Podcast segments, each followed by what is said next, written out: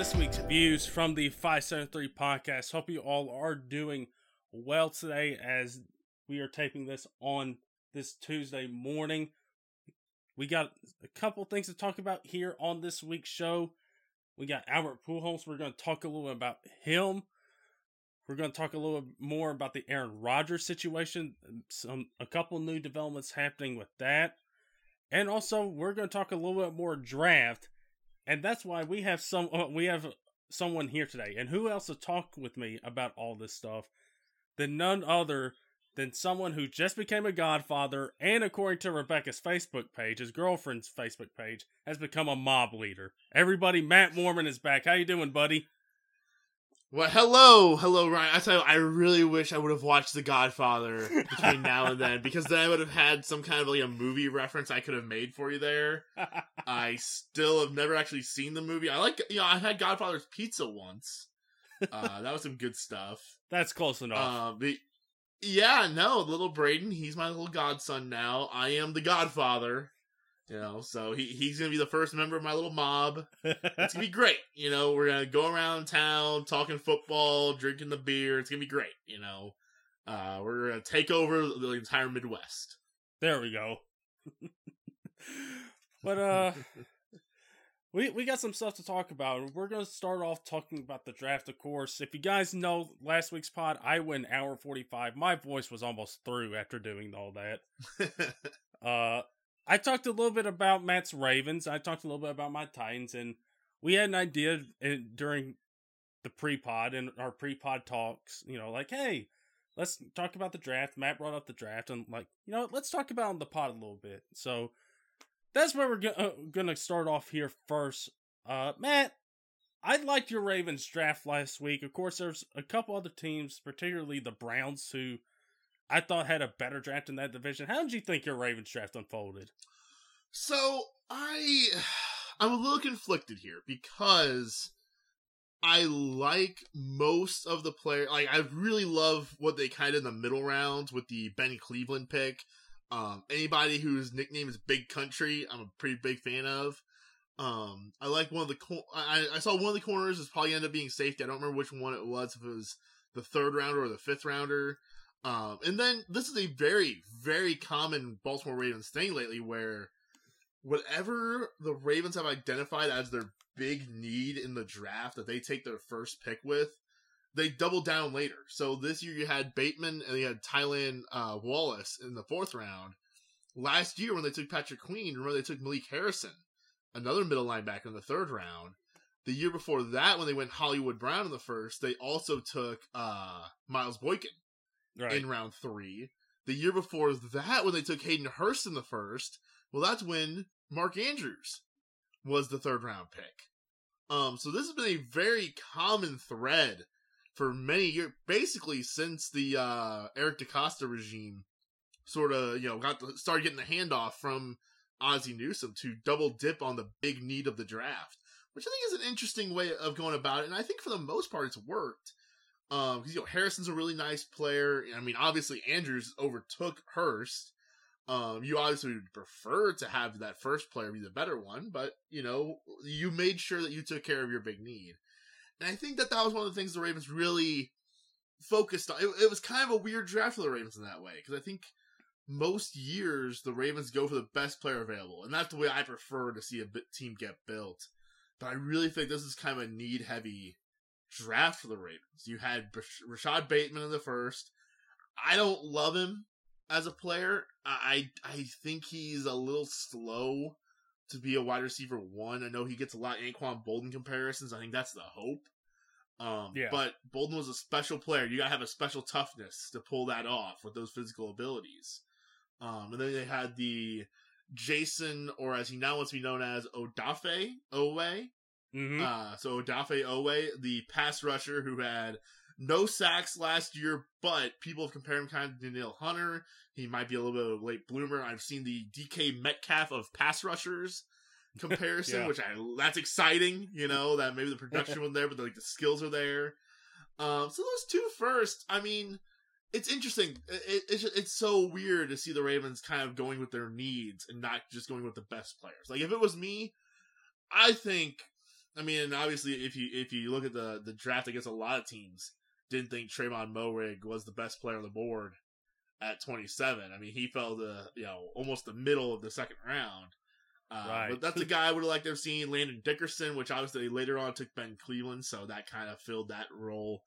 You know, those are a couple of the guys I kind of like. I do like the fact that we went with Bateman over like Elijah Moore or Rondale Moore. You know, those like because there was like eight receivers in this class, and people were comparing to Tyreek Hill. Like it was driving Right. me insane, right? I don't think I was ever on the pod in the lead up to the draft at all uh, this year. I just had some stuff going on, but it drove me insane how every article I read was, oh, this guy's Tyreek Hill. Jaylen Waddle, he's Tyreek Hill. DeVonta Smith is Tyreek Hill. Eli Moore, hey, he's gonna be Tyreek Hill, right? Rondale Moore, he's Tyreek Hill. Tutu Atwell is Tyreek Hill. Like, there's eight Tyreek Hills. And so I'm really happy to see the Ravens take the Anquan Boldin among all the Tyreek Hills. They looked at the one that was like, yeah, you're big. We're going to go with you because we have three Tyreek Hills, right? Devin Duvernay is Tyreek Hill. So I do like the fit from that perspective. Obviously, you have to help Lamar out. Mhm, Uh, we've yeah. been preaching it for three years that the Ravens can't get a wide receiver to come here. You know, they got Sammy Watkins, which is fine, and and then you bring in Bateman to go along with Hollywood. I like all that, you know. Ho- hopefully Bateman can slot right in that first year and, and be productive. You know, be what be what the Ravens need to be. Um, you know, I, I do have some concerns on him though. But Oweh I like a lot. I like the Oweh pick even more. Uh, if if he hits his upside, if he if he becomes a football player, not just an athlete, he could be a real wrecker. Yeah. I It, it I- was also kind of just interesting to see the Ravens not trade back at all. But go ahead, Ryan. Yeah, uh, uh, going uh, with Oweh, I said last week there's no better place for him, I think, to go as a pass rusher than Baltimore. Than well, and I think one thing with the Ravens too is, is that you like, like I think you were just about to say that our track record of developing these guys. Uh, you know, I, I'm not necessarily. I know, I know exactly what would happen if he goes out this year and puts up like a three sack season. Right? People are going to be disappointed. right. But I think you look at, you know, the uh, Matthew Judons, the Za'Darius Smith types, you know, Tyus Bowser, it took him a couple of years before he really got going. Like the Ravens, they they can manufacture these pass rushers, and sometimes it just takes a little bit. You know, uh yeah, it, it just it, it can take a minute before they really get going. John Simon is the one that kind of comes to mind. Uh, Courtney Upshaw, you know, a former Mhm. top pick. He he was a second rounder. Uh, Pernell McPhee, who's back with the team, you know. Like sometimes these guys take a couple years to really get going, so it'll be interesting to see uh, how that how that kind of goes for him. I think he's going to be given a lot of opportunities right away though, because no Judon, no Ngakoue. You know, Right. we're still feeling the effects, the, the tremors of no Terrell Suggs. you know, uh, so there'll be opportunities to rush the passer for him, and, and it'll be interesting to see what kind of you know if teams really funnel their blocking towards him because there's no other dominant pass rusher. I expect the Ravens defense is still going to blitz a ton. You know, they're going to manufacture that pressure. right. But uh yeah, I like it. Like I love the the Ben Cleveland pick. He's a guy that seems he fits right in. He's just a big dude who wants to run block and run people over in the middle. I'm excited about that one. Yeah, Uh, I mean, yeah. seeing him play at Georgia, yeah, like this dude is big. He's nasty. He's physical. He fits right into the Ravens psyche. Uh, Oh. one other guy I want to highlight too, real quick, Ryan. Uh, Ben Mason. I want God to talk about him Balti- too. I want to talk bless the about him too. Baltimore Ravens. God, we have like no other team in all of modern football would ever spend a fifth round pick on a fullback. But the Ravens are looking at Patrick Ricard and they're like, dude, you are valuable to this team and you're a free agent after this year. So we're gonna go we're gonna go and we're gonna AJ Dillon this and we're gonna we're gonna draft the replacement a year early at fullback who can also play defensive line. he is literally going to be a rookie Patrick Ricard. He can learn from Ricard how to handle the preparation, all of those things. I think it's hilarious. I think it's awesome. It's just the most Ravens thing. yeah, I, I, thought so too. And then take a look at where he's from. Oh, Michigan. That's where John Harbaugh is. Not a surprise there.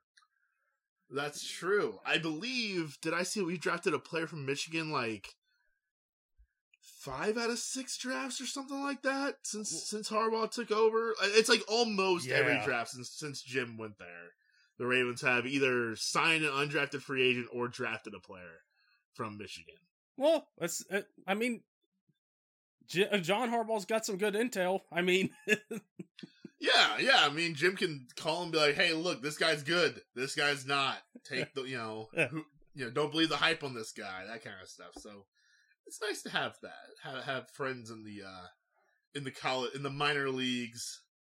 You know, uh, Ryan, how are you feeling right now about the Tennessee Titans? Uh, I would like to add one more point about Ben Mason. I'm looking at this ESPN article, and his nickname is Bench Press. I heard Big Country. Well, no, that's like uh, that's Cleveland, I think. Oh, I'm sorry. Wait, who? You, oh, I'm, I'm, Ben Mason. Okay, bench yeah. press. I like that. That's another. Yeah. That's a good one. I like that. Yeah. Yeah. Uh. As, so as far as your Ravens draft, I like. I thought, yeah, like I, I thought, of course, y'all, y'all would draft a fullback. Of course, you would. Um, we handcuffed our fullback the Baltimore Ravens, the only team that handcuffs their fullback. yeah. We look at the depth chart. We go, man, we're gonna need a second fullback. We we can't operate with just one. um. All right. So the Titans draft. Uh. So I went on here last week and said how I did one of my mock drafts early on that we did before we did the combined mock. Is that I had Caleb Farley going to the Titans at twenty two. Of course, things could have changed within a matter of weeks at that point. Draft night, he falls to 22, and the Titans take him. And of course, I mean, there's obvious risk there, but you and me talked about a little bit on Twitter, and I've always kind of thought this. There's a little bit of a Jeffrey Simmons kind of mm-hmm. comparison here. Now, the Jeff now the Jeffrey Simmons comparison stops because Simmons had some character issues Simmons had had a torn ACL. Fairly, Fairley's got a couple more issues that are a little bit more worrisome than that. But other than that, th- there's a there's kind of a comparison there to where like if his potential hits, if you hit on him and he booms instead of bust, then it's really going to help out your defense and it's going to allow you to move on from certain players. Like with the Titans, they moved on from Jurrell Casey and they felt fine with Simmons taking on that main role on the defensive line in year two. And so that might allow Farley to, fairly Farley, or however you want to say his last name, it might allow something similar like that to happen. Uh, obviously, they signed Janoris Jenkins in the offseason as well as bringing back Kristian Fulton, who only played three games. So if Fairly hits, this guy has top corner potential. He's everything you'd want in a corner. Size, speed, instincts. He's also he's really confident. And you want your corners to do that. Those are what some of the best corners are. Look at Richard Sherman for years. I mean, Jalen Ramsey. Jalen Ramsey. Even Revis. Yeah. Even Revis. He knew how good he was. Yeah, and so I feel like tap into some of that, and if he can move past all these injuries, great round one pick. And really, I think this whole draft kind of depends on what happens with him. Because if he can stay healthy, then the Titans draft would is going to be really, really something to look at. Is like, hey, we got a top ten type of player at twenty two. It's again, it's kind of the same way with Simmons. Simmons was a top fifteen guy probably, but then he had all this stuff come up with him, and he was he fell down draft boards. So, I so I'd like the first round pick. I and then in round two, here's where my questions start to have come for the Titans because like the whole thing about this whole draft is like, when are we going to get a receiver? When are we going to get a receiver? You know, we have to get somebody across from AJ Brown. Uh, in the second round, they take Dillon Radunz from North Dakota State, Trey Lance's left tackle, who he's obviously going to be playing in the right tackle. I will say the one thing I did read about him last night is somebody compared him to Michael Roos, a former Titans offensive tackle, who was really good to us, really good for us for so many years, played right tackle at one point, and then moved over to left tackle. So maybe there's some Lewan insurance here. If uh, Sure. I mean, Lewan's had some injuries. yeah, Lewan's had some injuries. That's something of a concern. I know there's a little bit of a tease here about them uh looking at left tackles, and Lewan and Vrabel were on it. Uh, were kind of going back and forth and teasing each other on Twitter about it. Come, I come think of it. I think that was one of Vrabel's only tweets they tweeted out within the year. So, uh, I like the player. I just think we could have gotten a tackle in the third round. Because if you look at the board, the, the way the tackle board fell is that I feel like you could have got one at, in that with your third round pick there. I don't think there's another tackle taken until like in the 70s or something. And so maybe he thought the run on offensive tackles was going to happen. And he's like, you know what? I'm going to go up and get my guy to go and do it. The thing I like about Radunz is that he fits the Titans mold, kind of like the whole thing with going to the Ravens, find the person who fits the mold of the team. And so I think he, he fits that, he fits what the Titans would want to do. And gives them, I, I hate taking another tackle, but this is this is what happens when you decline options on Jack Conklin when Dennis Kelly retires. Who Yeah. honestly, shout out to Dennis Kelly for putting up some good years after after getting traded uh, in the Dorial Green Beckham trade. Wow. That's a name. yeah, that's a name that Oh, DGB. I know. I, that was I was dawning on that when I saw his retirement tweet. He's like, we traded for him, and he's put in several good years. Whether his DGB is out of the league, and uh, so obviously, I hate taking tackle tackle here, but it's a need. The third round pick is, I think, where. All right, I have some questions here because I think at what eighty five is when they were picking. There's a run on players I think they wanted with Dyami Brown going to Washington, Mm. Hunter Hunter Long going to Miami, Tommy Tremble, who supposedly they really liked, going to Carolina. I think all those players going a few picks before they were up. It was like, you know what? Let's trade back. Let's get another pick in here. And they traded back with the Packers.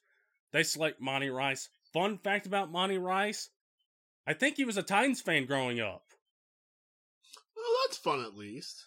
Um, from what I've heard, he's from Huntsville, Alabama, which is not that far from Nashville, and there's some pictures he posts on Instagram stories about him going to Titans games when he was younger. Uh, Hmm.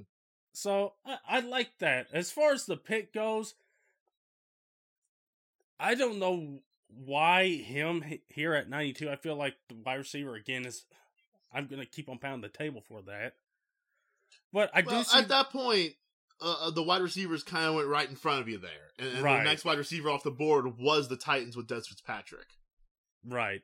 I'll get into that pick a little bit later. Like I, um but Monty Rice, I think this guy obviously the Titans just declined Rashad and Rashaan Evans fifth year option. And so that's gonna be a point to look at with them drafting a linebacker at ninety two in the third round. And of course Jalen Brown's on a one year deal. I feel like this guy's more of a Rashaan Evans type of replacement than Jayon Brown. I think different mold. So, I, I mean, uh, we haven't had good luck with Georgia players in the last couple years. We drafted D'Andre Walker in 2019, and then everybody knows about the Isaiah Wilson stuff that happened last year. Um, so hopefully this Georgia player hits. Now, pick 100, the second third round pick we picked up, we have Elijah Molden. I loved. This guy can be a really good nickelback. Now, the measurements don't, you know, uh, some people were knocking on the measurements as 40 time and all that stuff, but they were just looking at the tape and they were just lauding over his tape. And I remember reading an article, and I didn't think we were going to draft him anyway. But somebody saying he has some Tyrann Mathieu, Budda Baker type of tendencies. Okay. So, and this is way back before we drafted him. So I'm so looking back on that now, it's like if we're able to get a talent like that that has some uh, that can play a little bit like Honey Badger and a little bit like Buddha at pick 100, that can go a long way with this defense too. And also, it's a double dip at corner. So you're only having Jenkins there for one year. The plan probably is for next year for Fairly to, uh, to take the number one corner role, Fulton to take number two, and then Molden to play the nickel. And also maybe play a little bit of safety, be the third safety, depending on how that situation plays out. But then the Dez Fitzpatrick pick. I kind of got the feeling when I saw the Panthers were trading down, like, oh crap, I think it's the Titans that are trading up. And sure enough, it was the Titans, and I'm like, I feel like we're going wide receiver here. We got to. And we did. It's not the one I expected. I think it's one that was completely off a lot of people's boards that were pro- that probably thought he was going to go a little bit later. And I don't know how I feel about it. The guy is 6'2. He has a little bit of speed to him. I just don't I feel like there are some other players. Like Tylan Wallace was still on the board at that point. Yeah. Like I would have been happy with him. I was like, you know what? Great pick. Great pick at the top of the fourth round. He falls all the way to you at 109. Great.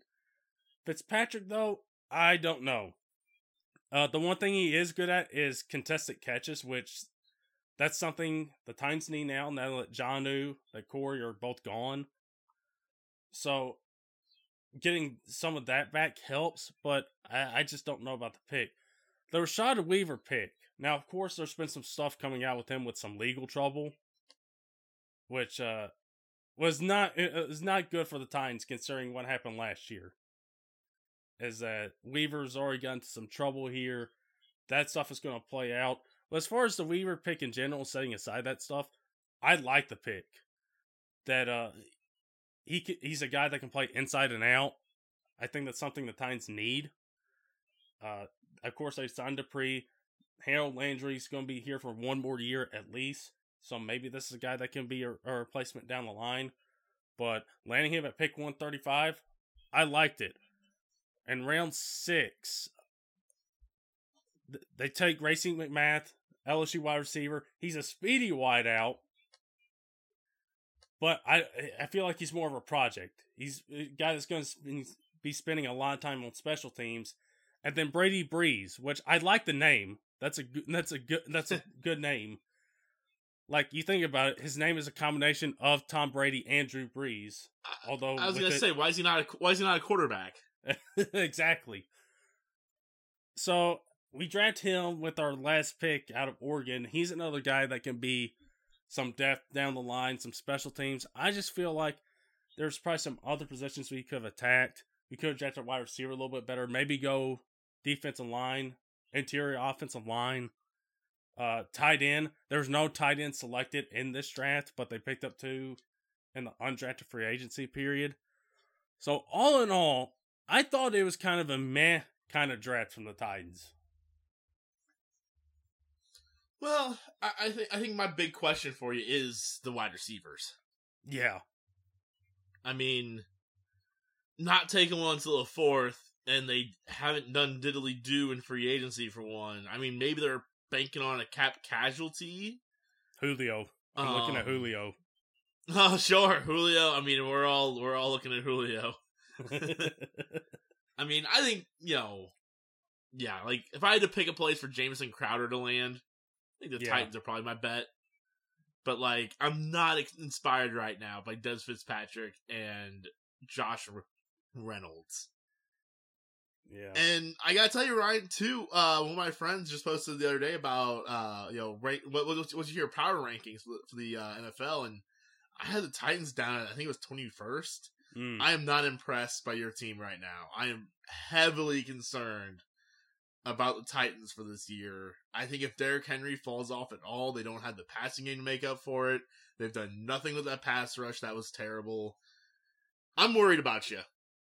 Well, I think the one thing that's really kind of hurt us, and I've seen a couple times fans bring it up, was the fact that last year's draft has did not go as planned, and that Sure.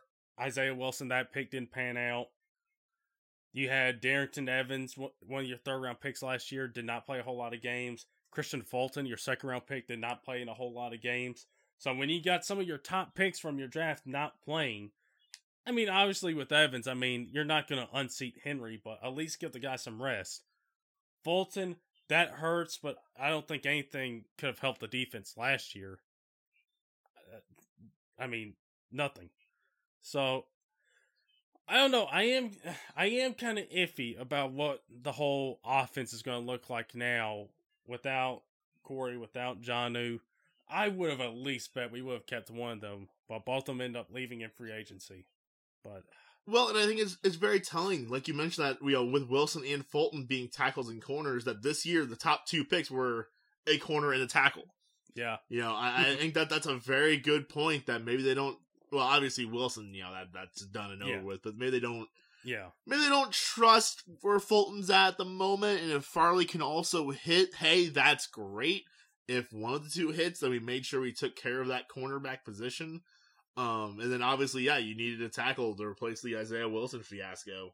So that kind of cornered you a little bit on those first two picks, and then by the time the third rolled around, maybe they didn't like the receivers that were on the board still, and maybe so. know, I can't really blame you necessarily too much by round three to look around and just kinda shrug. So I, I think that that can be the, the situation that arose there. That that very well could be, uh, but you know it's kind of a bummer uh, that plays out that way on you. I will say You I do like uh, I do like that they've gone after the defense. They have tried to address Sure. it. yeah, Um, that that that's an identity thing for the Titans, and you know when you got the Henry offense going, you know I think you want your defense to make sure you're still in those games because if the defense blows up and gives up 14 points right off the top, then you force to throw. Well, then your Yeah. best offensive weapon's kind of out of the game. Yeah. So, eh, yeah, I, I like that they've been aggressive in trying to improve it. Now, that will remain to be seen. And of course, I mean, we got the schedule coming out tomorrow, so we're going to find out Of pretty course. soon. So, I guess let's let's transition to Aaron Rodgers. Let's talk about him. Uh, been anything going on with Aaron Rodgers lately, Matt? Well, there was this little thing that happened. Um, he demanded a trade.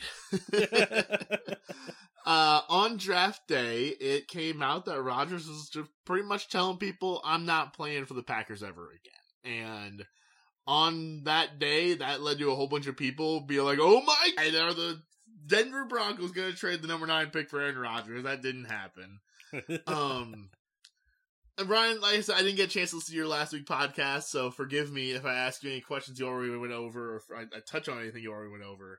sure. Uh, but so first of all, it reminds me a lot of the Last Dance from last year with Michael Jordan, where MJ was basically f this guy to the GM.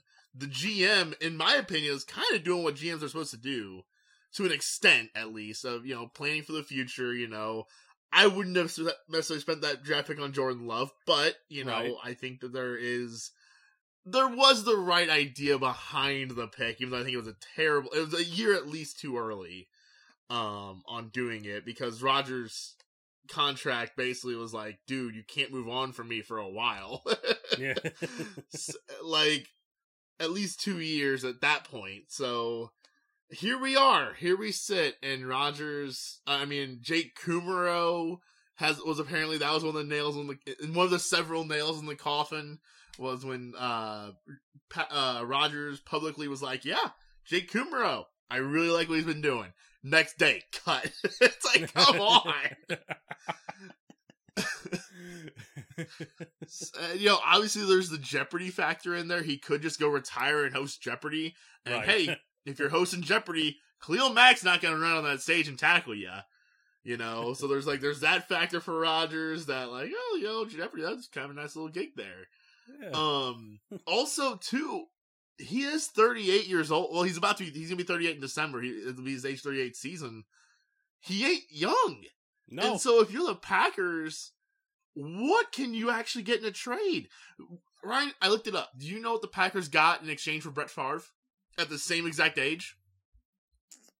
When they, I when they forget. traded Brett Favre to the Jets? Well, when was that? When was that trade? Was that early 2010s? I late late two thousands. I believe Favre was there in 08. I believe. Okay. I believe it was. I believe Madden 09 or oh, yeah, Madden 09. I think is when Brett was on the cover as a Jet. Okay. Uh I think I could be a year or two off on those, but either way, um, do you know what they got in exchange for Brett Favre at the same age? By the way, it is the same because he was the same age when the Packers drafted uh Jordan Love as Rodgers. It- It's the same age right now as what Brett was when he was traded. Do you know what that age is? Mm-mm. Thirty-eight years. Oh, I'm sorry. Do you know what uh what they got in exchange? I'm assuming there was a first round pick involved. A fourth round pick. Oh man. Now, Favre was coming off of a fine year. It was it wasn't, you know, an MVP year like what Rodgers was coming off of, but still a fine year. The Packers are just I mean, yes, it would be ludicrous to trade Aaron Rodgers for anything less than at least one first round pick. Right. But Ryan, I gotta look around the league right now. The teams that were that we were looking at just last, you know, a week ago of saying, well, you know, these teams could all really use Russell Wilson, right, or or Deshaun Watson. Mm-hmm. Pretty much all of them took care of their quarterback situation in some way or another. You know, the Bears, which obviously the Packers would never trade Aaron Rodgers to the Bears. No. But the Bear, you know, but that was a Russell Wilson spot though, so it's worth mentioning that there's a quarterback need there. You know, they went up and got Fields, right? 49ers got Trey Lance. The Jets, they they went in with Zach Wilson. Um, you know, the the the, the Patriots, they went and got Mac Jones. The the Broncos, they did make that move for Teddy Bridgewater. You know, Teddy's not going to stop you from getting Aaron Rodgers, but No. it's something. They they did something about their quarterback though. Right. Um, so a lot of those landing spots where I, I think a lot of uh columnists this past week copy and pasted their Deshaun Watson articles and just changed the names to Aaron Rodgers.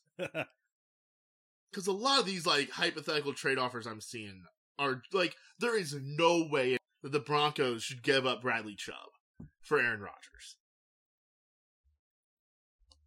A- am I off base on this? hmm. Uh, no, I would say if he was a few years younger, if Aaron was a few years younger, and this and this was But he's not because if he's a few Yeah. years younger, then he's Russell Wilson. Yeah. But uh, at 38, I mean, you. I, I, yeah, Ru- a Russell Wilson, I can do, you know. Right. And yeah, one first rounder, sure. Yes, that has to be on the table. I uh I did I did brainstorm the other day with a friend of mine and I came up with a fun there's no way this is gonna happen. Alright, there's no way. But I have a fun idea. Are you ready for this? Let's go. This feels very NBA, but what if let's say it's the Dolphins, right? Let's say they Mhm. make an agreement with the Packers and said, "Hey, we're gonna, we're gonna make a trade for Aaron Rodgers, and every year that Rodgers plays, you get our first round pick for that corresponding year." Hmm. That protects the Dolphins from him playing one year and hosting Jeopardy, because then, hey, it's done after one year, right? We had Rodgers, we gave you a first round pick, it is what it is. But for the Packers side of things, it is getting you for sure one first, because you know, obviously if you trade him, you're gonna get one first back, you would imagine. Unless he immediately just says F off, I'm gonna go play Jeopardy. Uh, but there's potential there for multiple firsts, you know? And, and it's not like, he, again, this is not trading for Russell Wilson where he's only like 31. He's 38. At most, I would say Rodgers has three years left. yeah. You know, I mean, obviously you can look at Tom Brady and say, well, he can play until he's 50. And sure, then the Dolphins don't pick in the first round for 12 years.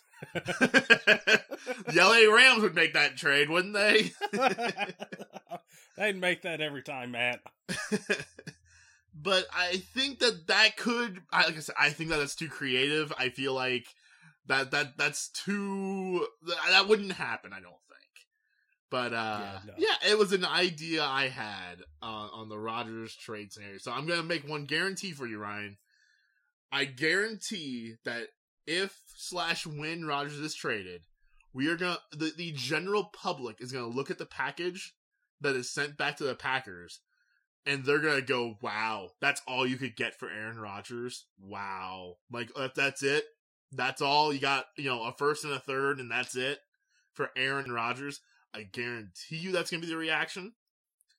Um, but I can also guarantee you that teams aren't because also too, you know, comparing it to the Deshaun Watson situation or the or the, the Russell Wilson situation, the Packers again sort of shot themselves in the foot with Jordan Love because getting Tua in return is not a big chip for them. Yeah. You know, the Packers value of that returning court, you know, with remember the Jets conversations, right? Of oh, we could send you Sam Darnold plus two or three first rounders for Deshaun Watson. Well, the Packers would have looked at that situation. Obviously, Darnold's not there anymore, but they would have looked at Darnold and said, "We don't want Sam Darnold. We have Jordan Love. We have our future quarterback."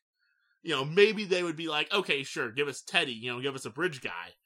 But that's it. You know, um, they, they aren't interested in that QB of the future type of uh, of prospect coming back. They wouldn't view him nearly as valuable. So, yeah, I, I think that that's that's an interesting scenario that does have the Packers in a in a kind of rare spot, unlike some other teams that are looking for quarterbacks.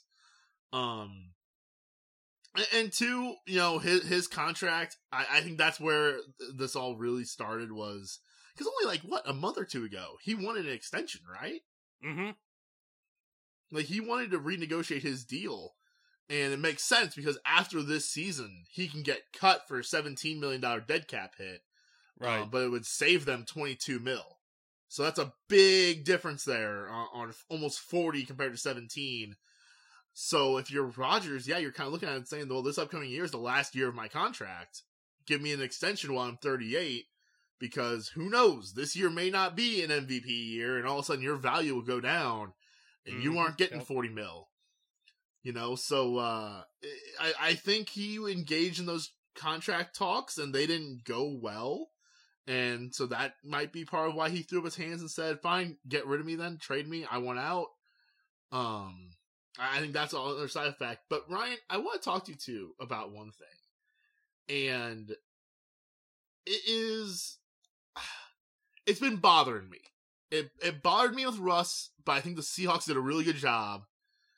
Ryan, this whole and, and Brady, I feel like it's it kind of started with Tom Brady a year ago. I think this notion that people are like you have to help your superstar quarterback.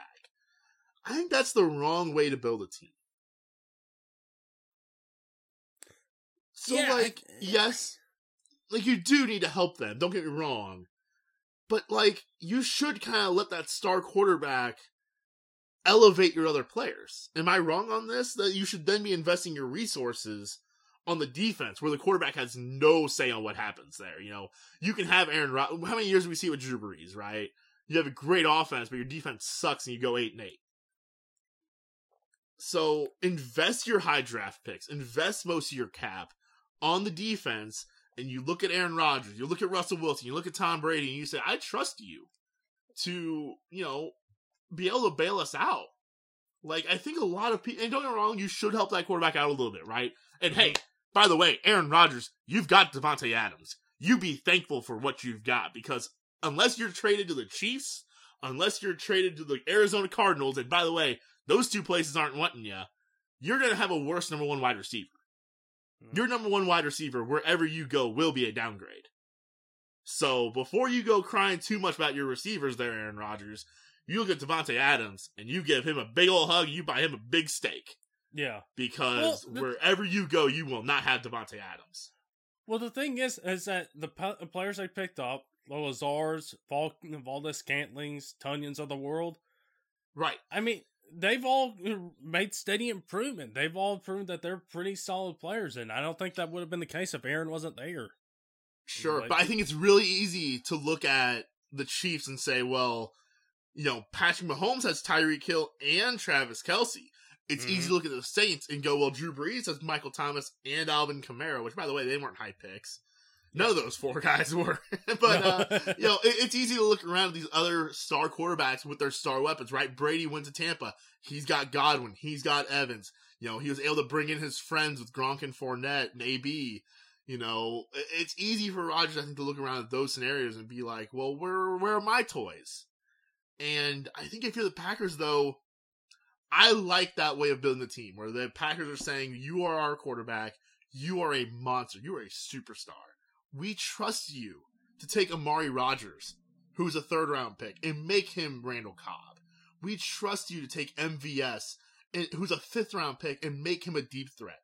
You know, uh, we t- we trust you to take Robert Tonyan, yeah, I don't know, even know I, where I he came I think from. you're wrong on that. I and think, make you know, him a Greg Olsen that other type stuff, of the tight weapons end. will come with time. If we trust you to make these guys better. With them. And look, we're going to invest in the then offensive line. That's really right? going like, to help we, we have a very good forward, offensive line. the Bakhtiari. I you know, mean, gosh, Bulaga was a superstar Travis Kelce, so many Tyreek years Hill for weren't the players they are today Um, overnight. I forget who the guard was, but obviously mean, Linsley at center there for so that long.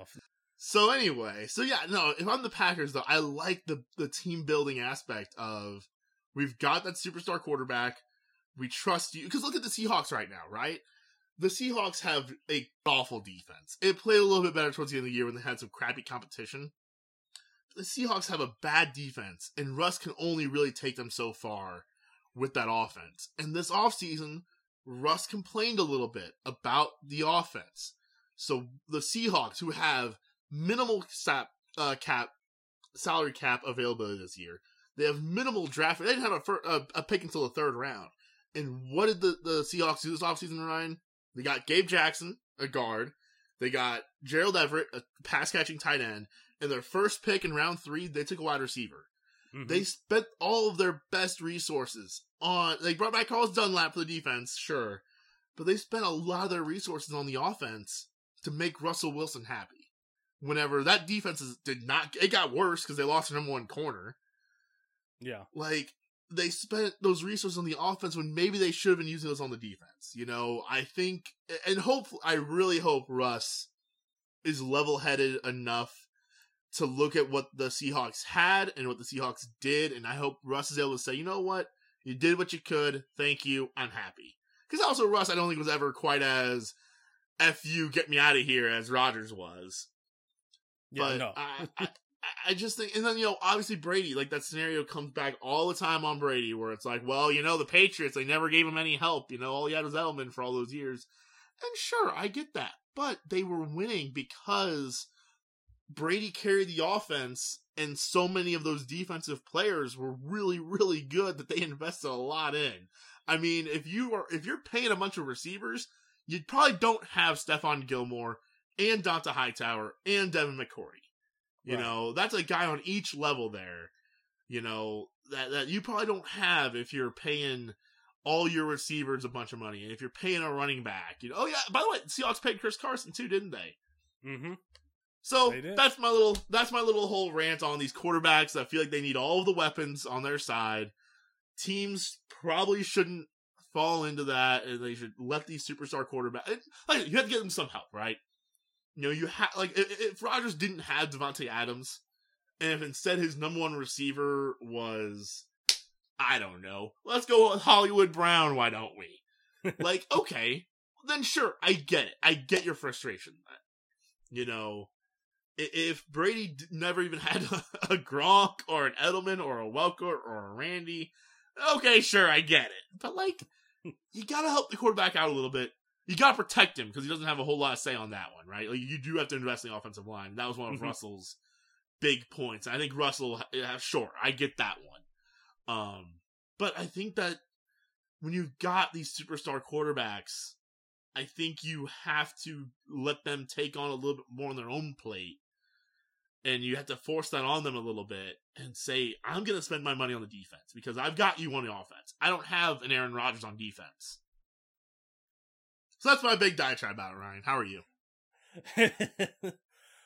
well, I I I agree with you that you know the quarterbacks. You, yeah, you do have to help them, but you got to invest in other places. The defense. I mean, you bring out the Saints a, a while ago with them going a Nate with that good offense that they had, and the defense was doing horribly.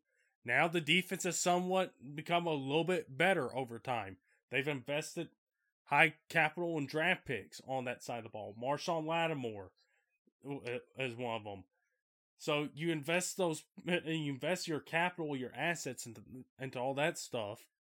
Everything's going to take care of itself. Um, the uh, couple things I do want to point out. I do find it funny that you know there's all this talk about, you know, after the Packers get knocked out of the playoffs, all and uh, Aaron made some kind of cryptic comment about maybe he's not going to be in Green Bay any longer and then that talk sort of died down, and then this came back up, and that all, and that talk picked up again. And also another thing that's changed for Aaron in that time, he just became engaged. Like, yeah, he, he dropped it on everybody like a bombshell. Rodgers um, likes to do that, doesn't he? He likes to not not that he likes to get he doesn't like to get engaged many times, but he likes to hold his cards close to his vest and then be like, "Oh, hey, here's a thing," you know. Like, like he'll be quiet, he'll be quiet, he'll be quiet, and then next thing you know, he's chugging the beer at the Bucks game, right? Like he's you know hanging out with Danica Patrick, right? Like yeah, like I you know everyone thought he was still dating Danica when he got engaged to I'm not sure who she is. Um, one other thing by the way, too, Ryan. Uh, I I think you mentioned it there where the defense and, and the guys. You know, the Packers had a couple crappy years. Well, he was hurt in 2017. Rodgers kind of had a few down years before this Super Bowl or the, this MVP season. Mm-hmm. Um, yeah. And in 2019, when they made the NFC Championship again, that was the year where they really paid big on defense. That was the Preston uh, Smith and Za'Darius Smith offseason. Mm-hmm. Like, yeah, it was. You would think Rodgers would look at that and say, "Look, what just got us the NFC Championship last year.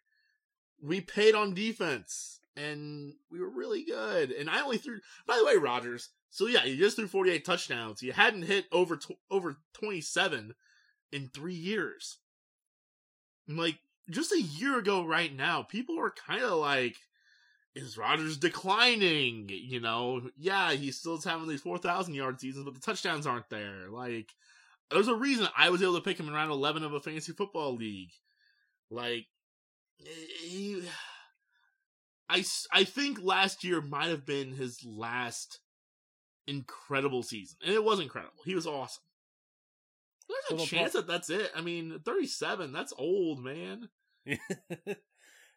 Yeah, and they'll probably they'll probably it probably will be his last great season. There'll probably be some good seasons from now on, where like they're not MVP level, but for an NFL quarterback, they're pretty good. Sure, you know, um, that yeah, I mean, the worst of Aaron Rodgers, you would imagine it's still gonna be really good, but you know, he's going into age thirty eight. Peyton was thirty nine when he was awful for the Broncos that one year, you know, his final year he was pretty good the year before. You know, it could be a Peyton Manning scenario where like the MVP year, right? Peyton threw 55 touchdowns. Then okay, a really, really good year. You know, 4,700 yards and 39 touchdowns. Heck yeah, Peyton Manning. And then the wheels just fall off one year later. Like that could happen. Yeah, good. And that's why I think a receiving team has to be wary of that. Yeah. You know, I, I I saw like the like the, the, the Raiders were kind of thrown out there as a possibility with Carr, and like if you're Gruden, like I don't know, man, you've got five what five six seven years left on that ten year contract. Do you really want to mortgage too much of your future by going with Rodgers? I don't know. I don't know what the answer there is. I mean, Matt, you gotta consider it's the Raiders. So I mean, it's the Raiders. It's Chucky. I mean, that they would do. It would wouldn't surprise me if Jon Gruden was like, you know what, we're trading for Aaron Rodgers. I know it wouldn't surprise me either. Uh, Ryan, you want to shift gears to a different old person with a big contract? Uh, sure. Uh, I I actually looked, and you know when Aaron Rodgers dropped that bombshell, which he was one? Getting the, engaged, uh, when he was getting engaged. One? I was think it was the Super Bowl. No, I think it was uh, when they had the award ceremony and he got announced as MVP, and he yes, he, yes, I think everybody was like, was, "Wait, what?" yes, you're right because it was during his speech where like he mentioned like his fiance, and I think everyone in the room was like, "Wait, what? Did he say fiance? yeah. yeah, so uh there's Aaron Rodgers. Uh there was uh something about Davante Adams said if like he did get traded that he would have to think about maybe asking his way out of Green Bay too. So uh, it's not fun times up in Green Bay, Wisconsin, but since where are there fun times up in Green Bay, right, Matt? Absolutely. so yeah, let's switch gears to talk about another person that's getting old. With uh, not getting Pujols. is um. Let me tell you. Uh, so in pre in pre pod, we were sitting around talking about MLB the show and talking about talking about baseball games and how it's really been really the first time MLB the show's been on Xbox. We uh, we talked about it, Matt. The first game that you play, uh, well, one of the last MLB games you played was that first Albert Pujols year with the Angels, right? Yeah. So so the previous one. So yeah, I had a PS3, and obviously I mean, I've been playing MLB games since 2005, but uh the MLB 12, the show, I got that one for PS3, and I really loved it. You know, I'm an Angels fan. That was Mike Trout's rookie year. That was Albert Pujols' first year with the Angels. And Jered Weaver is still there. They signed CJ Wilson. I love Danny Haren. Garrett Richards was a rookie as well. Mark Trumbo was young and exciting and not terrible yet. Kendrys Morales. Hey, it's a video game, so you can fix his broken leg. You know, you had Torii Hunter. I love Torii Hunter. I love, I adore Torii Hunter. Um, Ervin Santana. Uh, Jordan Walden was the closer. I love that Angels team. Um, so yeah, 2012 MLB 12 the show. I pretty much decided it was going to be my safe haven, my happy little place. I was going to just be able to play that game and win a bunch of World Series with Mike Trout and Albert Pujols because obviously that's what's going to happen in real life. Um, and yeah. yeah, I did not get in. I did not play a new MLB show game until the current one the one that, that finally came out for the Xbox. And that means I bookended the Albert Pujols contract with my MLB The Show games. I did not play another one. I I, I dabbled with 14, but I didn't like it. Uh, so I went right back to 12 for the last eight years. And yeah, how about that? It went from Albert's here to Albert's gone. As the Angels straight up released him the other day, designated for assignment. I was oh, shocked. I really was. And then the more and more I thought about, the more and more it made sense. Yeah. Um, you know, he like Jared Walsh is playing really good at first base. He actually, I believe it's he, he leads the MLB in RBIs from last year in September through now. Um, and then obviously Ohtani takes eighty percent of the DH at bats. Mm-hmm. When that's the scenario, there's no oh I almost just knocked over my microphone. Uh when that's the scenario, there's no need for the Angels to have a first base DH on the bench. There just isn't. Mm-hmm. And it's the last year of the contract, so with the way the MLB works, it's fully guaranteed. You're paying him either way, whether he plays or not. So you might as well just uh just yeah, cut your losses, move on. And, and there was there was a bit of a, a discussion. It sounds like on uh, what day was that? Last week, one day when the Angels faced a lefty and Albert was supposed to be in the lineup, and the story I've seen is that management came to Joe Maddon and they were like, "Look, don't put Albert out there. He's not helping the team." And so Maddon changed course, and management was like, "We want Ohtani and we want Walsh to get those at bats." And I get that, you know. Yeah. Um. So Albert was basically like, "Wow, you know, if I'm not gonna play, I don't want to. I don't want to sit. You know, I don't want to end my career a bench warmer." So he asked for his release. They granted it, and here we are. Albert Pujols is a free agent, and the 10 year contract. It's over. It, it yeah. feels weird. like on one hand, it feels like it flew by. It really does. Yeah. It does not feel like it's been 10 years since that signing and how the St. Louis fans reacted and the big ceremony with him and CJ Wilson. It does not feel, I mean, I was in high school. It does not feel like it was 10 years ago. On the other hand, it feels like it's been 40 years. you know? So it's interesting. And I just think, you know, it, people are going to call it the worst contract in MLB history. And I got news for you. It's not even the worst contract in Angels history. That belongs to Josh Hamilton. So get out of here with all that. All right, the the Albert Pujols deal is much better because at least Albert contributed. I mean, I was reading an article that was kind of talking about like the moments of Albert's career with the Angels, and it was a lot of like total milestone things. You know, 600 homers, the RBIs for the most right-handed hitter, that kind of stuff. right. And I was like, you know what? It doesn't make it worth it. Like, yes, it's a bad contract. But compare that to the five year, $125 million deal with Josh Hamilton, where he provided you diddly do, you sent him to the Texas Rangers, and you paid for the con. Like, the Rangers, I think, paid like a half a million dollars to the Angels, and the Angels covered the rest of that deal with Josh Hamilton. Like, I'll take the Albert deal. 10 years out of 10 over that Josh Hamilton contract. Like Albert, not to say that he was any good for the Angels. Again, he wasn't, especially when you compare him to to the, the St. Louis days. yeah. But like, it's not like it was a complete zero. Yes, the fact that uh, you know. Uh, like the, the biggest damnation on Albert, I think, is looking at the success they've had with Mike Trout as a team being minimal you Mhm. know. But I, I don't know. I just think it gets overblown a little bit how terrible he was. I think there are some players who, over the last ten years, would have liked to have averaged, you know, thirty-one homers per one sixty-two games over his Angels career. I, I bet nobody would have guessed that. That you know, per one sixty-two again, the per the per one sixty-two averages that kind of bumps up because I'm assuming health there, but that's a 108 RBI per per 162 seasons over his Angels career. Just the Angels. I mean, with the Cardinals, I'm sure that that number's you know, outrageously big.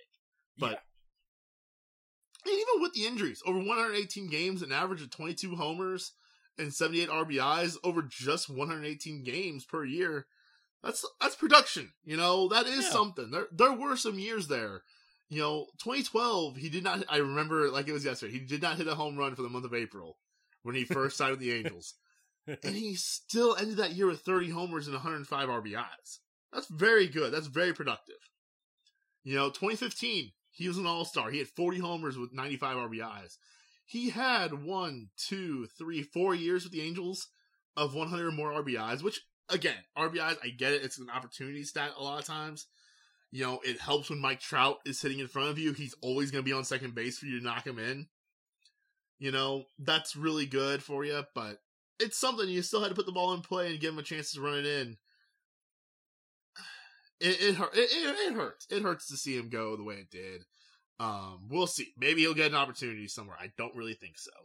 yeah. Um, maybe maybe you know the Cardinals could use a right-handed bat off the bench. He says he wants to play.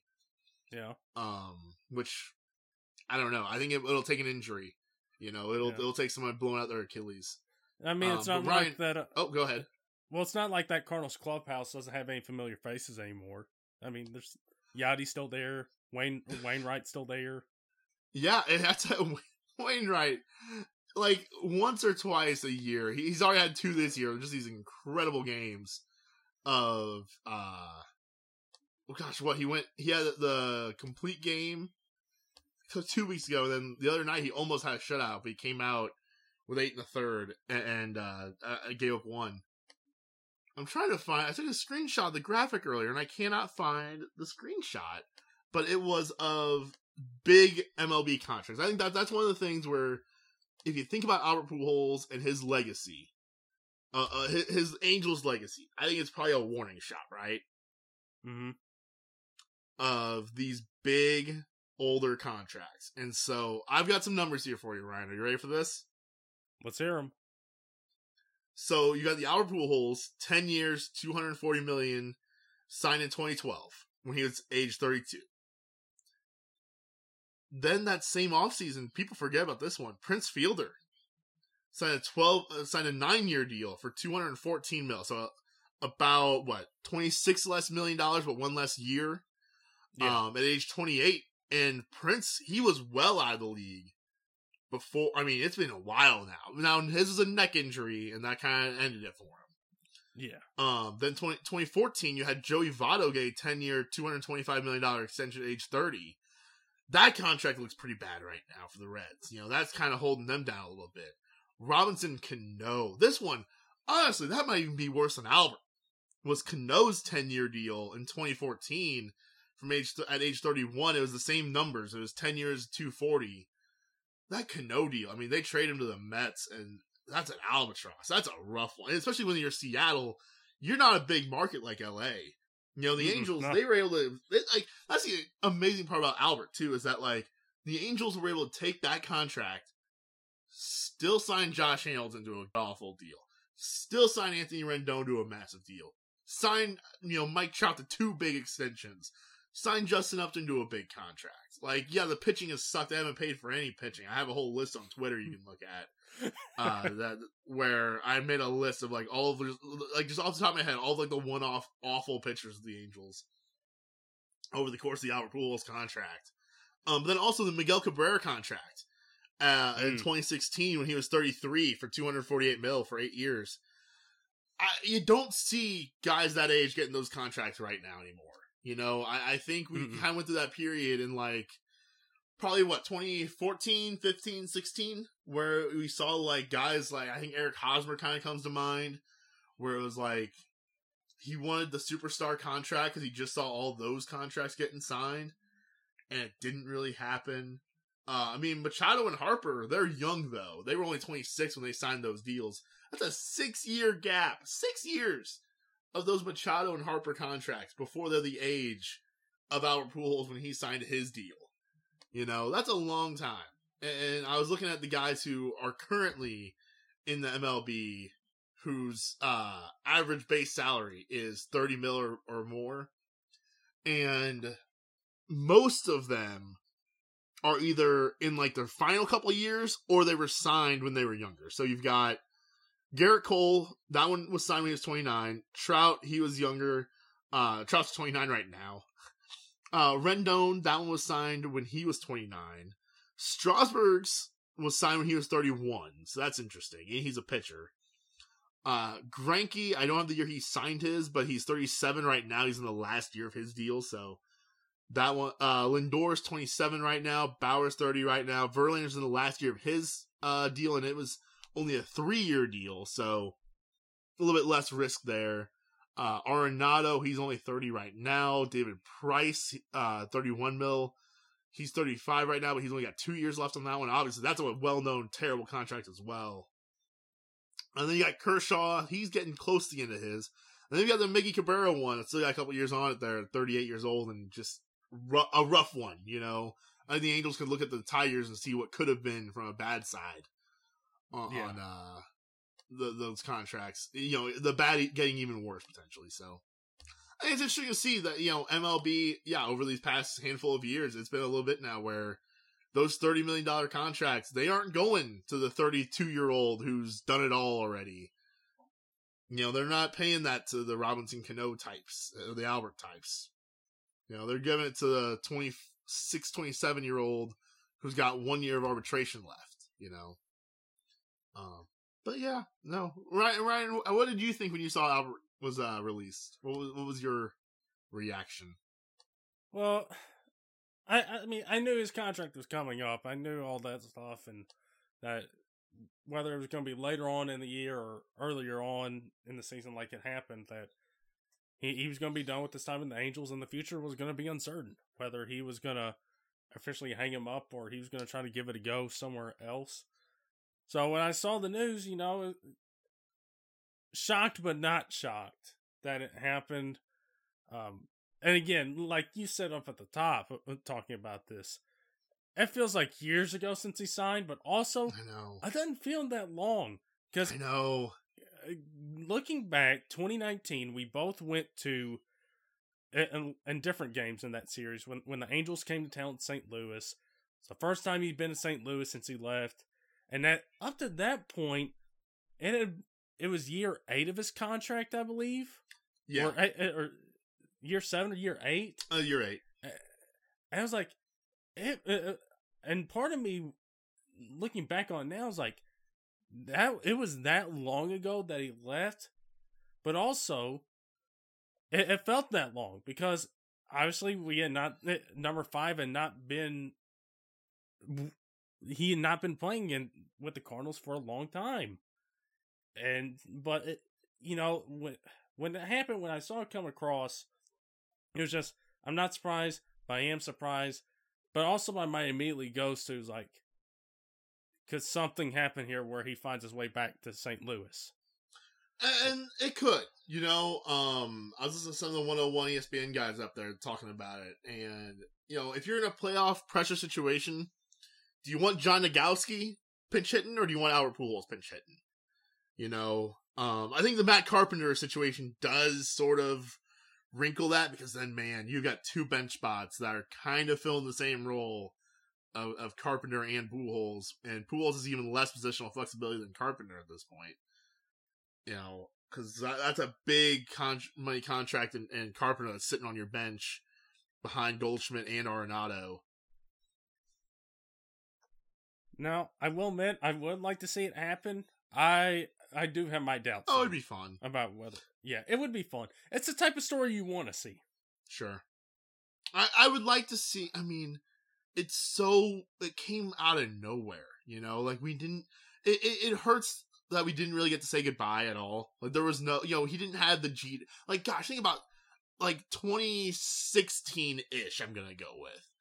I feel like we were just parading some legends out there for the goodbye tours. You know, David Ortiz, Chipper Jones, Derek Jeter.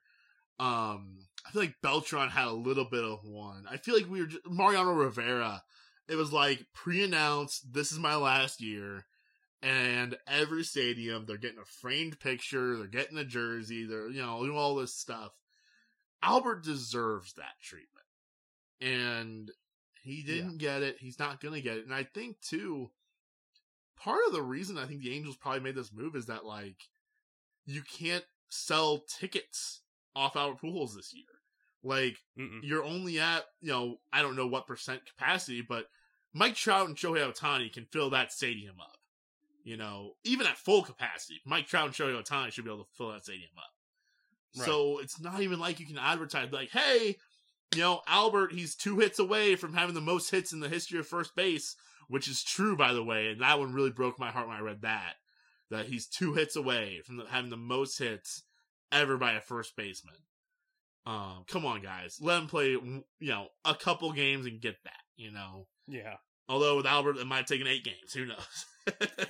Um but you know that, so like you can't even parade them out for that because you're only at whatever percent capacity they're at so i think that was a factor too in it i, I do and that hurts that that you know albert albert's release is maybe almost a factor of the pandemic that you know has has wrecked so much over the last year and a half Yeah. You know, a good way to get those two hits would be in the Saint, would be in St. Louis. Oh sure, yes, a couple pinch hit hits. Yeah, that'd be fun. I don't know. I just I feel like he was so adamant apparently about wanting playing time. I think if I'm Albert, I'm gonna stay in shape. I'm gonna go work out with whoever I can work out with. You know, go have Chris Carpenter throw some 90 mile an hour fastballs at you. You know, go go find you know whoever you can find and just work out with somebody and stay in shape, stay ready. You know, if you can come back to St. Louis, sure.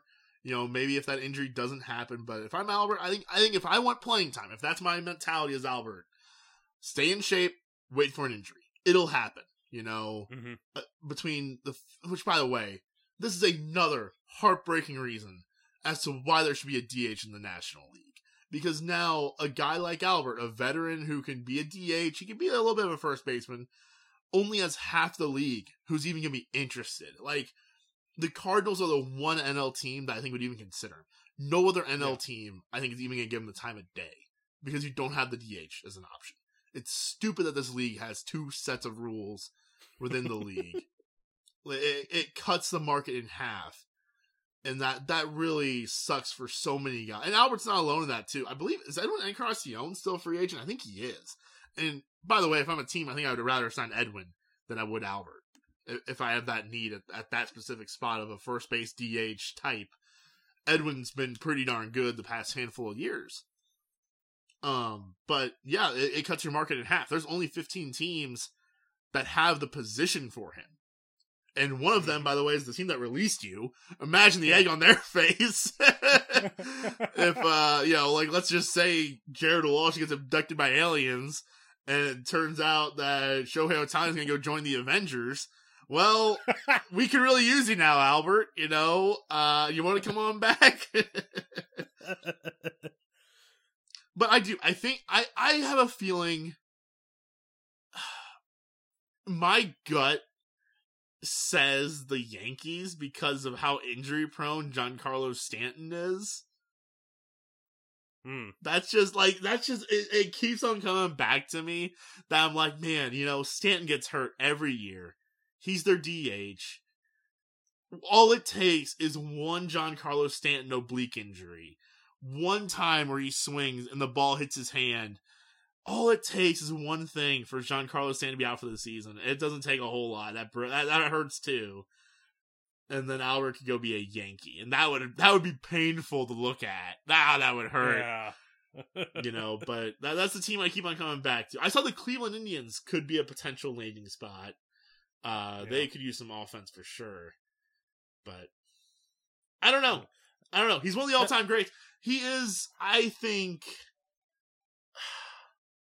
it's tough to say between him and Trout because Trout hasn't had that second half yet. We'll see what Trout's second half is like. Mhm, yeah. But I think those are the two best hitters I've ever seen. Miguel Cabrera is probably right there with them both. Um, but yeah, that that's that's the Albert Pujols story, I guess. Yeah. And I think we should mention the, the White Sox with Tony La Russa already been there. He's already kind of shot that down as well.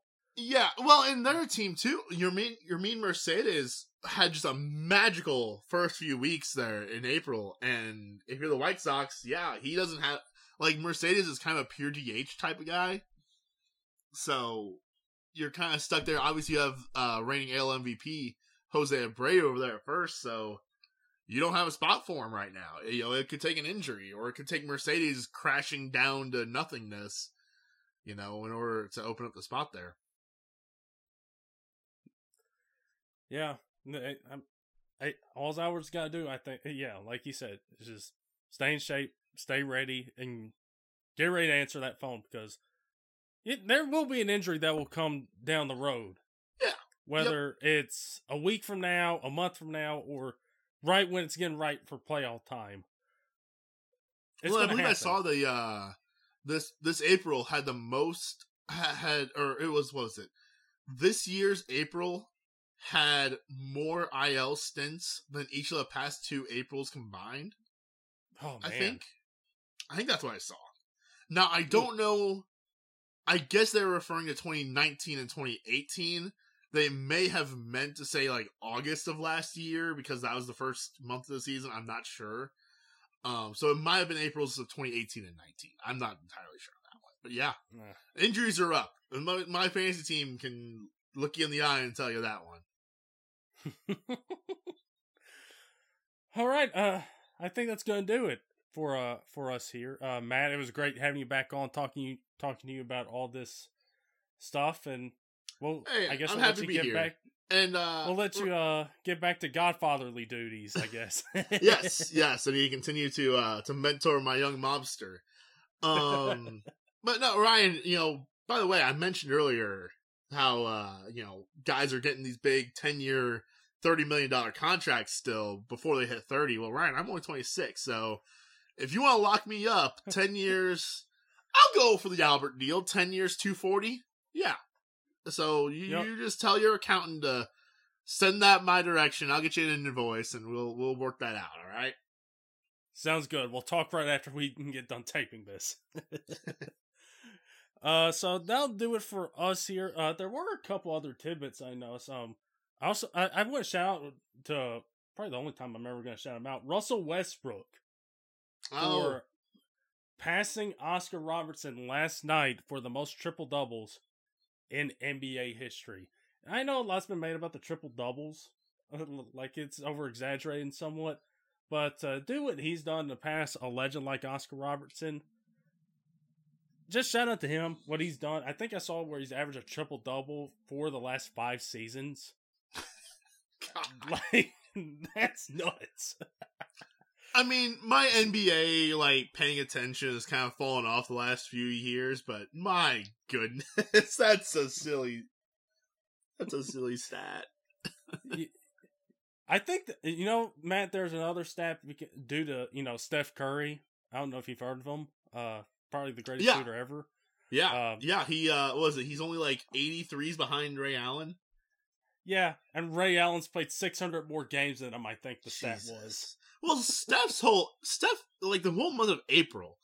Like, I mean, I saw a uh, shooting star, but I think that was actually just Steph Curry flying around the world on fire.